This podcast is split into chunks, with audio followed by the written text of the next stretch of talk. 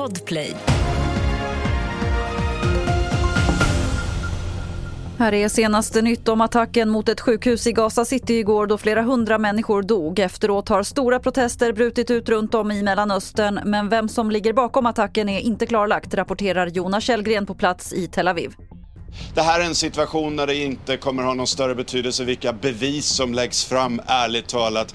Alla som redan tänker att det här var Israel kommer fortsätta att tänka att det här var Israel och alla som tror att det var Islamic Jihad som felsköt en raket kommer fortsätta att tro det. Eh, vi har inte sett några nya bevis eller information nu på morgonen men som jag sa, eh, i slutändan så kommer alla som redan har satt sitt spår här fortsätta att hålla på det ändå.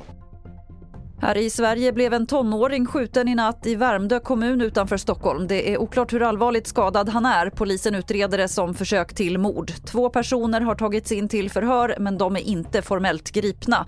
Polisen tittar på om det finns kopplingar till andra våldsdåd. Idag åker statsminister Ulf Kristersson till Bryssel för att hedra offren i terrordådet i måndags kväll. Samtidigt har terrorgruppen IS tagit på sig dådet i Belgien då två svenskar sköts till döds. Och koranbränningarna pekas ut som motiv för terrorattacken av Belgiens justitieminister. Fler nyheter finns på tv4.se. Jag heter Lotta Wall.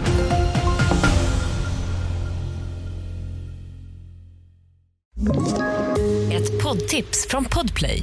I fallen jag aldrig glömmer djupdyker Hasse Aro i arbetet bakom några av Sveriges mest uppseendeväckande brottsutredningar.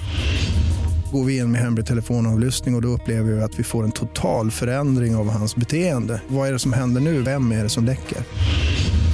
Och så säger han att jag är kriminell, jag har varit kriminell i hela mitt liv men att mörda ett barn, där går min gräns. Nya säsongen av Fallen jag aldrig glömmer på Podplay.